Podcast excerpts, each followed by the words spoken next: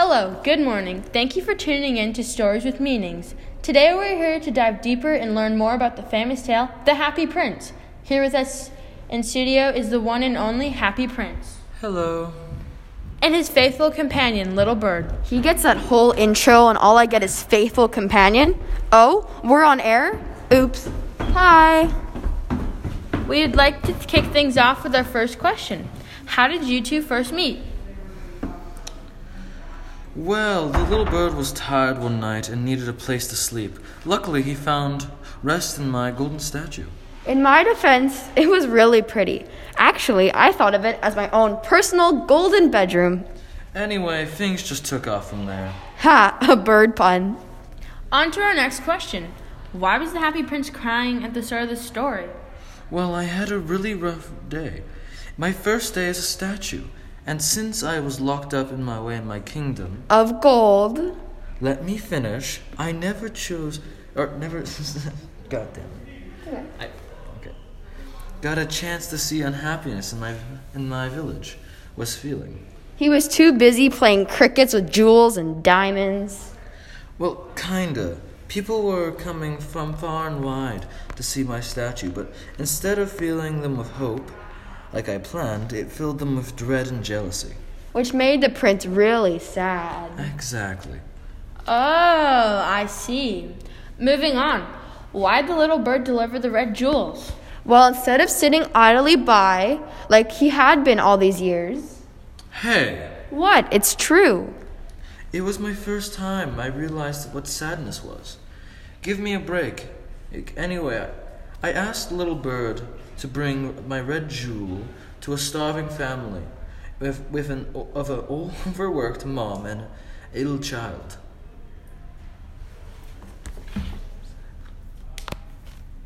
Yeah, so instead of flying away with my bird friends, I stayed and helped the prince.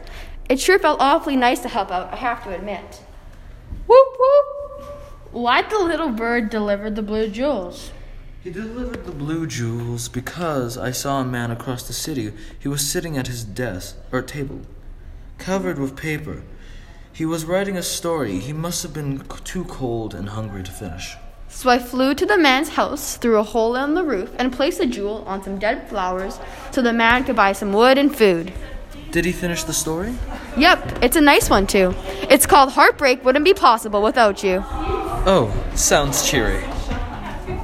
Hey, I have the book at home, but next question. But the next question is why'd the little bird take out and deliver the Happy Prince's other eye?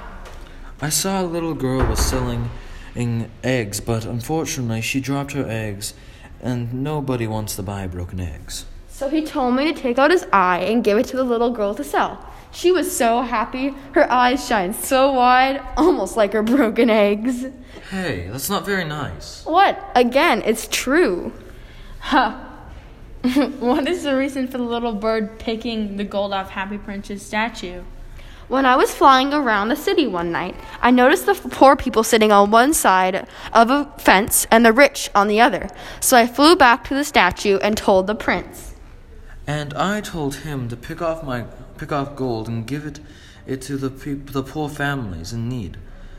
Little Bird was very obedient back then. I'm not sure where that trait went. Says the guy who told me not to be mean. Settle down, you two. We're still in the air. Anyways, what was the reason why the metal heart of the Happy Prince broke into two pieces, and why did it not melt in the fire? My mortal heart broke because my mortal BF, BFF died in, at my feet. Speaking of which, why did you die at my feet? You made me stink. Because you were blind, dummy. I'm not to leave a blind person alone in a park. I couldn't move. I was a statue. Oh, right. Anyway, why didn't your heart melt? I was way long gone by then, so I can't help with this answer. I was too busy being dead.